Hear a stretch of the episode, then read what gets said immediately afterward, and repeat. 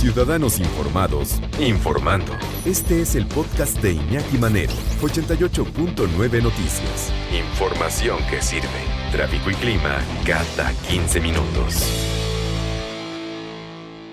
Y aquí va a haber un tema importante, un tema relevante y un tema que va a provocar seguramente alguna discusión en casa, tal vez. Pues de eso se trata, ¿no? De tener ideas y de repente podernos acercar. ¿Cómo, cómo le puede explicar a una mujer que de plano decide, pues que no va a haber papá en la fórmula.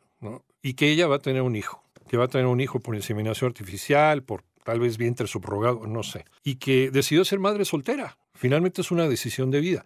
Pero ¿cómo explicarle a la hija al hijo que vaya a tener ¿no? de, tomar esta decisión? Vamos a platicar y le agradecemos mucho que nos tome la comunicación aquí en 88.9 Noticias con la doctora Nancy Steinberg, psicóloga especialista en el comportamiento y las relaciones humanas y creadora del movimiento prohibido Castigar. ¿Cómo estás, Nancy? Qué gusto saludarte. Buenas tardes. Igualmente, muy contenta de estar por aquí, de saludarte a ti y a la gente que nos está acompañando. Ya, ya de por sí ya es controvertido, ¿no? El que una mujer tome esta decisión en la cual se empodere y tome la decisión de ser madre sin que haya una figura paterna, ¿no? Fíjate que sí es bastante fuerte y además esto ahora se ha vuelto más amplio y bastante más complejo, porque fíjate, antes nosotros asociábamos una madre soltera con algo que era como avergonzante, algo que se mantenía como calladito y nadie se tenía que enterar. Pero ahora las mujeres toman la decisión propositivamente de ser madres solteras, pero también hay hombres que deciden ser padres solteros. De acuerdo. Y no solamente eso, ahora la familia, lo que llamamos la familia clásica, pues está en peligro de extinción, porque ahora tenemos un montón de familias, por ejemplo, las, familias, las familias monoparentales, que es solamente mamá o solamente papá, o las familias homosexuales, en donde hay dos papás o dos mamás. Y entonces esta situación de la subrogación o de la reproducción asistida, ahora se ha vuelto mucho más amplio el término, porque ahora abarca a muchísimas más tipos de familia. Pero lo que las personas se casan, las personas forman una familia, pero muy pocas veces se detienen a pensar cómo va a afectar esta decisión a los hijos. Y aquí tenemos la primera pregunta, ¿cómo se lo hago saber a mi hijo que es hijo de reproducción asistida? Sí, y es como empezamos la, la, la charla, es la base de esta charla, Nancy, porque eh, está bien, no va, a haber, eh, no va a haber padre dentro de esta ecuación, dentro de esta fórmula. Eh, ya se decidió que la familia nuclear como tal, de la manera tradicional, no va a existir aquí, ¿no? Y entonces, en el momento de nacer, de nacer el niño y empezar a crecer y empezar a comparar en la escuela o empezar a comparar en el medio donde se está desarrollando o incluso con los mismos familiares, pues la pregunta es obvia, ¿no? Oye, ¿y por qué yo no tengo papá, mamá? ¿Dónde está mi papá o dónde está mi mamá? Y si en el colegio los niños empiezan a saber que para que haya hijos tiene que haber papá y mamá, ¿qué sucede cuando hay dos papás? Entonces, la primera pregunta que uno se hace es, bueno, ¿hay que hablar de esto con los niños, sí o no? Y la segunda es, ¿y cuándo hablar de esto con los niños? Yo pienso que es muy importante hablar de esto con los niños, por muchas, muchas razones. Primero, por la honestidad. Tú estás sentando las bases para una comunicación abierta, para una eh, comunicación transparente, para una comunicación honesta. Y tienes que empezar por hacerlo tú. La otra, eh, otra de las razones es porque evitas que el niño se entere por otro lado. O sea, hace muchos años era casi como de secreto hablar cuando un niño era adoptado. ¿Y qué sucedía cuando por fuera alguien le decía. Entonces, en lugar de venir de forma amorosa y de forma comprensiva y de forma que abraza e incluye al niño, muchas veces venía de una forma de desquite o de una forma de agresión. Sí. Y entonces esa es otra de las razones. O una venganza en contra de la sociedad, o, la mujer quedaba, como lo decías al inicio de la charla, marginada, ¿no? Porque se consideraba que lo había tenido por eh, X o Y razón, que ella había sido su culpa, eh, que había sido una persona de, de un tipo de, eh, de formación distinta al del resto, entonces ya no solamente la mujer, sino también los hijos quedaban marcados. Y e insisto con lo de la mujer, porque la mujer es a veces y muchas veces la principal víctima del señalamiento social cuando decide tomar esta, esta decisión. Y estamos poniendo a Eric Clapton precisamente porque él eh, pues fue producto de un amorío entre su madre, que era una muchacha inglesa de Surrey, allá en Inglaterra en los años 40, y conoce a un soldado canadiense durante la Segunda Guerra Mundial. Ya saben que tanto los norteamericanos como los canadienses llegaron a, Inglaterra, ahí estuvieron en lo que se armaba la invasión de, de Europa para hacer la siguiente etapa de la Segunda Guerra Mundial. Entonces muchos de estos soldados que venían de otros lados del mundo, pues enamoraban a las chicas locales. Y en este caso, la mamá de Eric Clapton, pues este soldado canadiense la, la enamoró y la embarazó. Eh, y como era una muchacha joven, ya después terminada la guerra, el soldado canadiense se fue. O sea, se fue a hacer lo que tenía que hacer y luego se regresó a Canadá.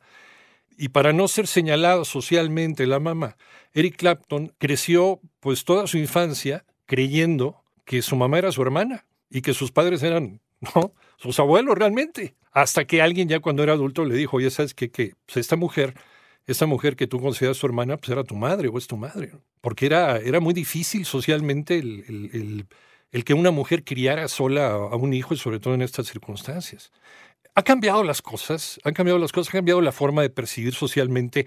Y, como decíamos hace un momentito en esta, en esta charla con la doctora Nancy Steinberg, psicóloga especialista en el comportamiento y las relaciones humanas y creadora del movimiento Prohibido Castigar y que afortunadamente está aquí con nosotros en 88.9 Noticias, han cambiado, han cambiado la percepción y ha cambiado también el empoderamiento de la mujer para decir, sí, voy a tomar yo esta decisión y me voy a presentar como la madre soltera.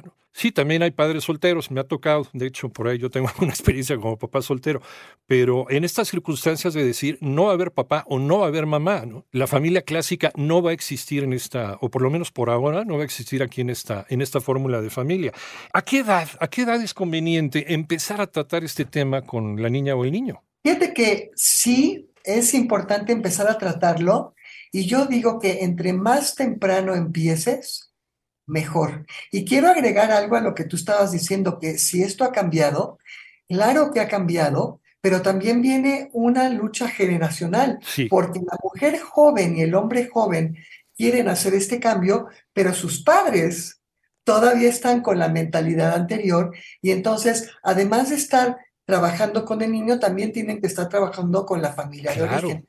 ¿Cuándo tienes que empezar?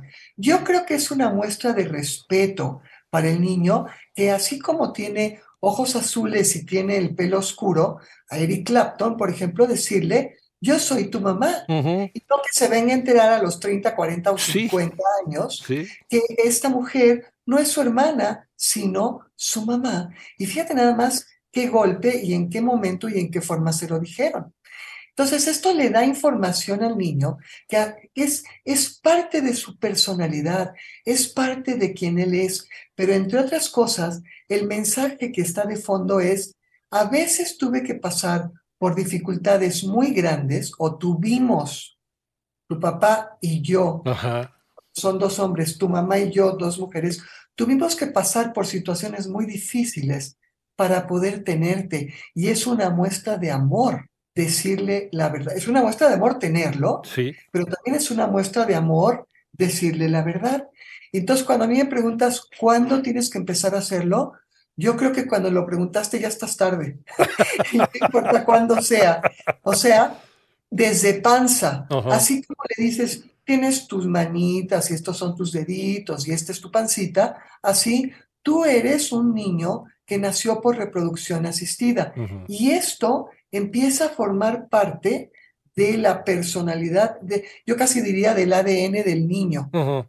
Y entonces, ¿qué sucede cuando está en kinder y la maestra empieza a hablar de la familia, eh, de la familia tradicional, Y entonces le dicen al niño, ¿y dónde está tu papá?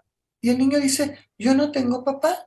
Mi mamá decidió tenerme por un método alternativo y una persona le regaló, y podrá decir una semillita o le regaló esperma, según el, lenguaje que tú uses con el niño, Y entonces yo solamente tengo mamá, pero lo dice con el mismo orgullo que ahora una mujer dice, yo soy madre soltera. Yo tomé esta decisión de ser madre soltera. Y yo creo que es, esto empieza a formar parte de la sociedad. Y no solamente eso, en algunos países esto ya tiene bastante tiempo ocurriendo y entonces hay eh, eh, instituciones a las que se puede acudir cuando se acude para, que, para recibir el, el, procedimiento de la reproducción asistida, también hay apoyo psicológico para quien toma la decisión y más adelante también para los hijos. Porque, esto, De repente, de repente como, como niños podemos, solemos ser muy crueles, sobre todo con quien es distinto a nosotros, ¿no? Con quien es distinto a la generalidad. Esto fortalece también la autoestima del niño cuando desde muy pequeño o muy pequeña se le explica la realidad de su vida. Claro, como, como decía yo hace un, hace un ratito, cuando tú hablas con honestidad, le das al niño razón para sentirse a gusto, cómodo y a muchas veces orgulloso con quien él es. En lugar de decir, ay, qué vergüenza, mi mamá no tenía pareja. Sí. Es decir, mira qué lindo, mi mamá decidió tenerme a mí aunque yo no tenga papá. Entonces esto yo creo que es importante. Ahora, el cómo hablas con los niños depende mucho de tu forma de comunicar personal con el niño, depende de la edad del niño, depende de si tiene otros hermanos, pero a cualquier edad, tu papel como progenitor es acompañar al niño en su descubrimiento de esta información. Totalmente. Y entonces, así como cuando se le explica a los niños cómo es, eh, por ejemplo, la reproducción, y empiezas a hablar de los pájaros y de las abejas, yo creo, por ejemplo, que aquí lo que se empieza a hablar es de que así como en botánica hay diferentes formas en que se reproducen las plantas, fíjate si no es así. Los niños en el colegio, desde que nosotros estábamos chiquitos, ponías en un algodoncito una semillita de frijolito y veías cómo crecía. Sí. Pero también puedes cortar una, un tronquito, una ramita, por ejemplo, de una palma y cortar y clavarla y va a echar raíces. O por ejemplo, a mí me gustan mucho las violetas, entonces tomas una hojita de una violeta, la pones en agua y echa raíces. Y una vez que echa raíces, la plantas y esto da lugar a otra eh, a otra plantita. Sí, porque la vida, la vida es multifacética. Eh, nos estabas dando un ejemplo precioso, ¿no? Sobre cómo también explicarles por medio de la, de la botánica, ¿no? Cómo finalmente también la, la biología es muy semejante dentro de, pues de nosotros que somos seres basados en el carbono, ¿no? Finalmente a veces pues también las cosas pueden ser muy, nos encontramos en momentos semejantes. Eh, hay varias formas de explicar de acuerdo con la mentalidad y de acuerdo con el proceso intelectual del niño o de la niña, Nancy. Claro, porque depende de la edad, cuál es la terminología que tú vas a utilizar con el niño. Entonces, por ejemplo, ya que estábamos hablando de este ejemplo de la botánica, pues sí, entonces siempre se habla de los, de los pájaros y las abejas, y entonces como una planta macho con una planta hembra y el polen y la abejita que lleva y que va a fertilizar. Bueno, entonces así como decíamos que hay muchas formas en que se puede reproducir una planta. También ahora existen diferentes opciones para la reproducción, pero la reproducción siempre tiene que tener la misma base, que es cuando un óvulo es fecundado por un espermatozoide. Aquí la diferencia está en cómo se juntó el óvulo con el espermatozoide. El procedimiento natural en algunas familias, en algunas parejas no funciona, aunque la pareja esté bien integrada, bien consolidada. Esa era la forma que nosotros conocíamos de recurrir a la reproducción asistida. Pero ahora, por ejemplo, tienes o la inseminación in vitro o, por ejemplo, las madres subrogadas, donde se tiene que tomar un óvulo que es fecundado fuera y se implanta en una madre subrogada. Toda esta información lleva finalmente a que el embrión y luego feto tiene que crecer en un útero, pero lo que cambia es de qué manera entró el, este feto, este embrión, cómo entró al útero. Y esa es la reproducción asistida. Ahora, claro, aquí yo lo estoy diciendo en términos sencillos, pero de adultos. Cuando tú hablas con los niños, te puedes basar en dibujos, te puedes basar en imágenes, en libros, etcétera, etcétera. Pero a cualquier edad, tú lo, lo que tienes que hacer es acompañar al niño a que él vaya descubriendo la información. De acuerdo a la información que tú vas dando, el niño te va a ir preguntando más. No te anticipes ve adaptando la información que tú das a lo que el niño te está preguntando, pero lo que sí es muy importante es no te esperes a que el niño te empiece a preguntar, saca tú el tema y como yo decía, entre más temprano, mejor. Si puedes empezar desde panza y le estás hablando al niño y te quiero muchísimo y te estoy esperando con todo mi corazón y aquí estamos todos muy contentos porque vas a llegar, entonces también empiezas a introducir, y tú naciste de esta y esta forma. Entonces, conforme el niño va creciendo, sus preguntas son más profundas y reflexivas.